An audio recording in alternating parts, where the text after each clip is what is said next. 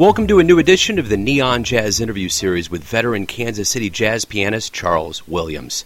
He grew up in Kansas City, Kansas, and as a kid he was a trombonist studying under Mr. Leon Brady at Sumner High School. That would lead to the piano and the Turner House Jazz Series in the 1970s. And that would also lead to playing with legends like Dizzy Gillespie, Max Roach, Clark Terry, and so many others. These days, he is very busy, and that includes being the pianist for the Kansas City Jazz Orchestra, and he is also in music education and has established a keyboard academy, along with much more. So please get to know Charles and dig this interview, my friends. Charles, thank you for taking a minute out for me today. I appreciate it. Yeah, no problem. Thank you for even reaching out to me. So let me go ahead and start off here. I know that you're a part of the Kansas City Jazz Orchestra, but just kind of give me an idea of what's your regular activity around Kansas City? Musically, it's like a multiplicity of different things.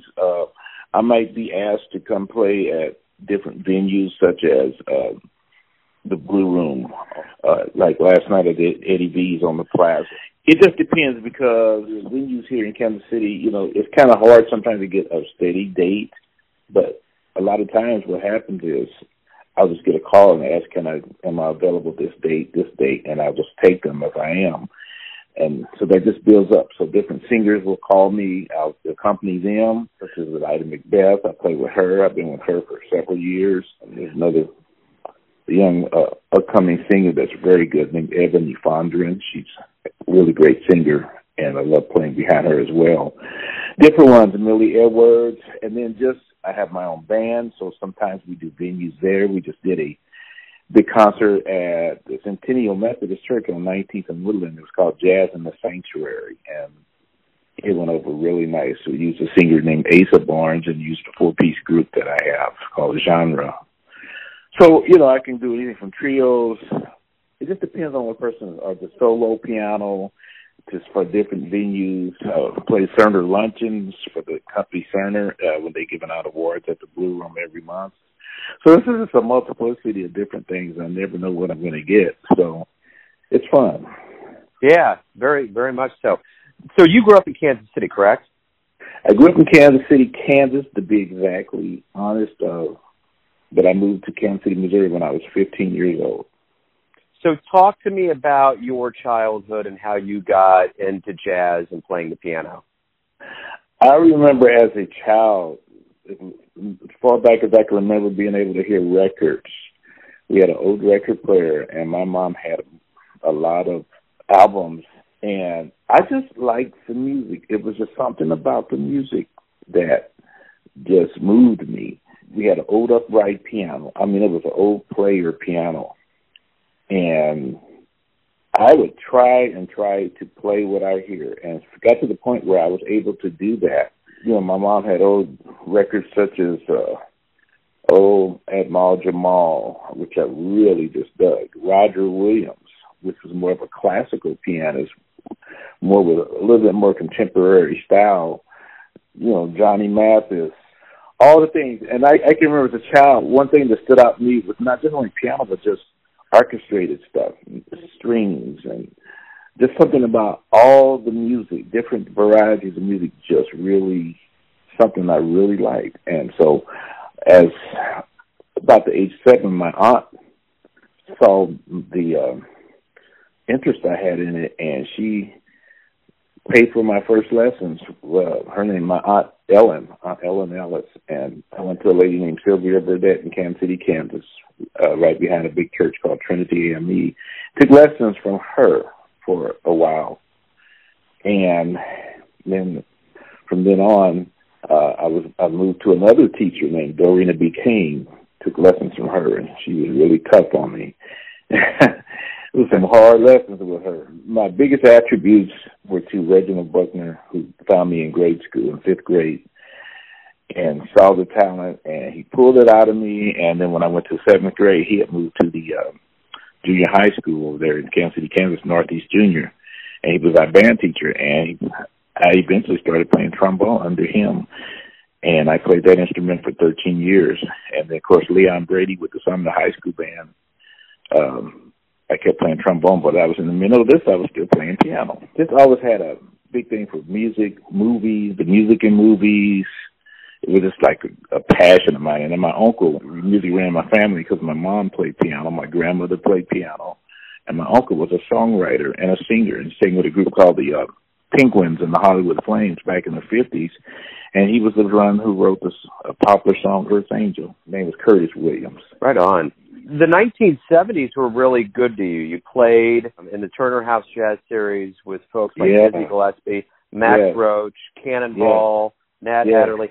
What did you learn during that period? I mean, to be around people that had that much clout mileage on their jazz odometer, that had to be a really huge experience for you. What did you get out of that?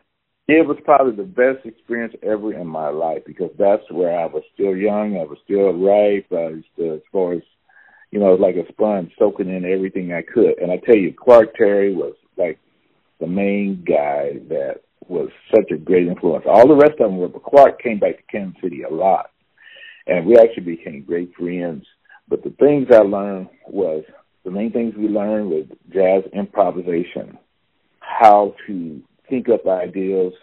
And as being a horn player, I learned how to translate the thoughts in our head to the horn, you know, and Clark and all the others, you know, Dizzy and all those guys, they gave us tips and playthings and what was the good things, right things, and what's the wrong things to do, and how to swing those notes, and not to play them so straight A's, but to swing them. It was just a great experience, but the fact that was one of probably the best series that ever came to Kansas City, Kansas, because not only was I involved, but just a lot of other greats.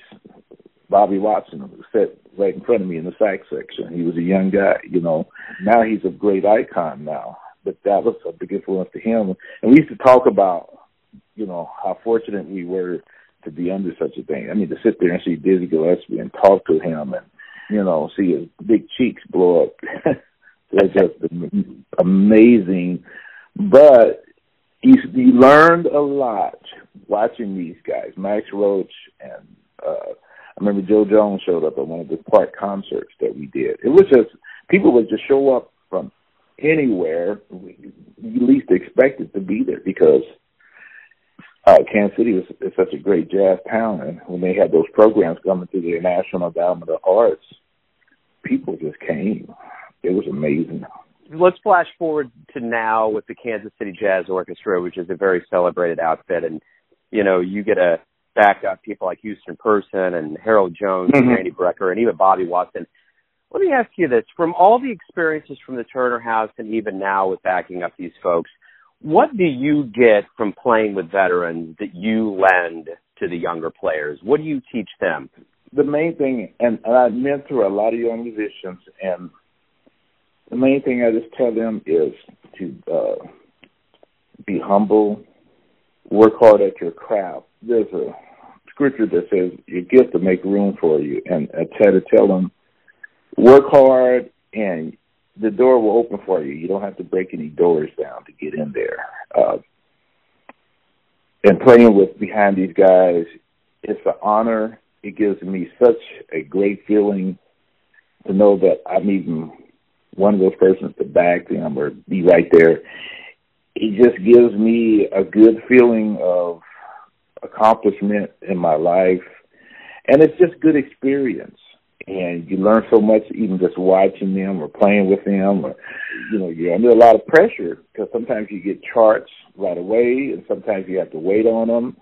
And so if they come in a day or two before a concert, you're under pressure to learn it. But most of the times, some kind of way we make it happen. But I look back on the time frame like the Houston Person and, oh, you know, Ann Hampton Callaway and all these people. It was just a great experience. And you get to see what goes on in their lives, how much they're dedicated to what they're doing and the writing. And, you know, they're getting their awards. And it kind of, it's like them giving a piece of themselves to you. And you just mix it up into your life and just continue on just to try to strive to be the best that you can as well. And you've had the chance to travel as well. You went to Brazil, and you've had experiences of travel abroad. What's it like to present your music to different cultures, different parts of the world. It's fantastic. The people really receive you in other countries, seem like on a greater scale, because a lot of times, a lot of those countries don't have what we have here in America, the freedom. But Brazil had a lot of freedom. You have so many musicians. I remember, and I went to Morocco in 06 with a group of people from Kansas City and a singer by the name of Ron Gutierrez. And we went over there, and we had a website. It was called Jazz in the Riads. And he had a song that he sang that was written by a great pianist, John Stoddard, who was out on the East Coast and played with Kirk Whalum. And when we did that song over there, the people went crazy because that's what they had listened to on the internet over and over again. And they just really received it. Also, I got to go to Havana, Cuba in 2014 with the Kansas City, Kansas Community Jazz Band. The reception there was so fantastic. And then, of course, we got to see other jazz artists and bands from all over the world there, Norwegian jazz bands and a lot of Cuban music. But when we got to do our particular performance in Havana at the Jazz Festival, we had an old-time Kansas City jam session, and we invited people up to just jam with us. And we were the only band that did that. That was under the band director, Jim Mayer. Jim Mayer was the first director with the Kansas City Jazz Orchestra when it first started. And he was really the main reason I got on with him. He called me first. I was his first choice as a pianist. And I was very honored that he called me. And I've been there since day one. Right on. What do you like best about Kansas City? I like... barbecue. Okay. Yeah, that's right. I like the freedom that we have to be able to do a lot of music that we do here. You know, it has its ups and downs. It has its challenges. I see here that Kansas City is the type of place that you can perform here, and a lot of the people are very receptive to what you do. They treat us pretty nice here. I look at a lot of artists that come from other cities. It's like they're hungering for what we have here. You go to some of your bigger cities, and they're not getting paid as much, or it's the competition is so high that it's not many opportunities. I think we could stand a lot more clubs here, and I think a lot of that is opening up now. I just recently was with a guy named, his name is Caleb Coop, down at 10th and Broadway, his other Broadway Bistro. He's opening up his club, a really huge place for jazz, bands, all kinds of different music. And I think that's a great, great thing that he's doing. So had our first opportunity there. So a lot of opportunities open up. A lot of people have visions there, and if they like what you're doing, they'll call you. Or, you know, they'll give you a chance to do something here in the city. And if they like it, you're going to, you know, be back again and again until something maybe changes. It's just a lot of great opportunities. I have to admit, things aren't like they used to be. A lot of programs have died in our high schools and junior high schools. A lot of instruments have been taken away out of the school system, and that's kind of painful for me to see because a lot of kids aren't learning music, especially within the city limits. Hopefully that will change someday. So you've been at this for a long time, for over 40 years. How do you feel about your career and what you've accomplished? I feel good. I never think about things like that. I just think that I've had a good life as far as musically. You know, my steps are ordered by God, and, you know, I just do what I do day by day. And when that door opens, and if I can fulfill that need for a person musically or whatever it may be, I feel like that's my greatest accomplishment for that day. If I'm just doing a gig like last night, if I can make somebody happy, if somebody is thrilled with the music that we put out there for them, that's my biggest accomplishment. Not so much of wanting to, you know, being a big star or doing that, but if I can make someone just happy, playing that music, that's a great feeling to me. That's the best accomplishment I could ever have to myself, I feel. You know, even as a pianist when I was at the Sky's Restaurant down at the Hyatt a few years ago, I would get all kinds of notes and things put into the tip jar that people would talk about how I really enjoyed your music. It was just, it made me feel so happy, or it made me. So those are things that I like to see happen. And those are the greatest accomplishments to me. And also mentoring young people and seeing them make it and pushing them. That's a great accomplishment to me as well. So let me ask you this. If you could go back to 18 and Vine back, you know, in the heyday, who would you want to see live? Who would you really want to see perform? I tell you, of course, I'd like to see Count Basie and his orchestra. I did see him live once when he came to Kansas City a few years ago in the late 70s. He was just sitting on the couch, and I was too nervous to even say hello to him. I just couldn't believe he was sitting there. And now I could kick myself in the head for not just going up there and shaking his hand, because, you know, our band at Sumner had played a lot of his music. And, you know, we went to Paris and we won first place jazz band that year in 1972. And we had so many accomplishments and so many engagements. Regular high school would not do it. I think we kind of have opened the door for other high schools to go to those festivals as well. Getting back to your other question, probably like Ella Fitzgerald, when she came through. God, that's one person I would love to see sing, you know. Duke Ellington. Oh, and there's so many more. I just can't pull them off the top of my head right now, but I think it would be so cool to see Basie and his orchestra and all those people that played behind him that became even greater artists as they got older out of his band. Yeah, that would be nice. Let me ask you this. Why do you love jazz? I love it because it was something that was in my environment as I was growing up. I probably heard jazz music as I was carried in my mother's womb, you know. It was just set a love for it. And a lot of the same songs I hear in my head even to today from when I was a kid. The idea and the fun of being free to do the improvisation that you can do is a joy to me. Because that's like, as I played last night, it was like floating in space when, you know, the rhythm section is just right and you're playing and you're doing your improv. It's a great feeling. It's so therapeutic, you know. I can be down, but once I play music or listen to some music, I feel good. And I think the average person can vibe with the same thing, you know, that they feel good when they listen to good music. I love jazz because I just love jazz. It's I can't really explain it, but it's something about that beat, and it's something about hearing that swinging cymbal. I can remember that, the doom, doom, chop, doom, doom, chop. It was just, I remember hearing these beats, and I'm like, wow, I like that, you know. Or and then as I progressed musically or learned things, and I heard more jazz, God, it was just amazing, and I it's just a sound I'll just never forget. Going to the jazz festivals at the Municipal Auditorium back in the 70s. Great jazz sounds. We got to see Jay McShann, you know, different festivals, Maynard Ferguson, Stan Kenton, you know, Woody Herman. Just hearing all this jazz, it was just amazing. I can say it was like eating music. Beautiful. So let me ask you this. Everyone has a version of who you are, your family, your friends, those that see you live. But who do you think you are? Who do I think I am? I think I'm just this laid-back musician guy that tries to friend everyone. I love talking to people. I try to be that.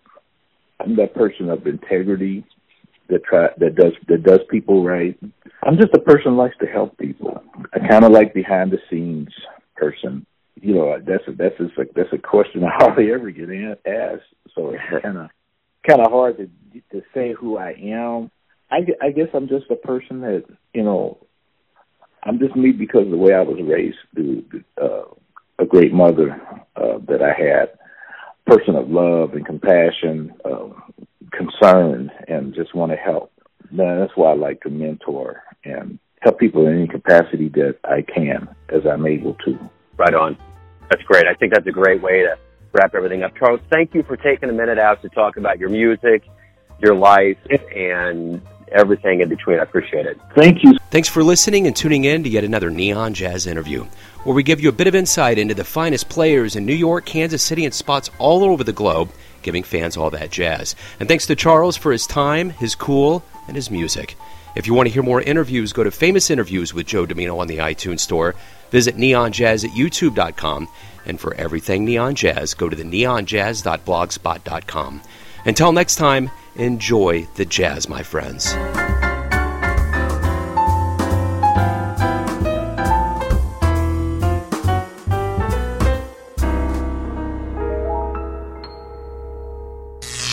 Neon Jazz.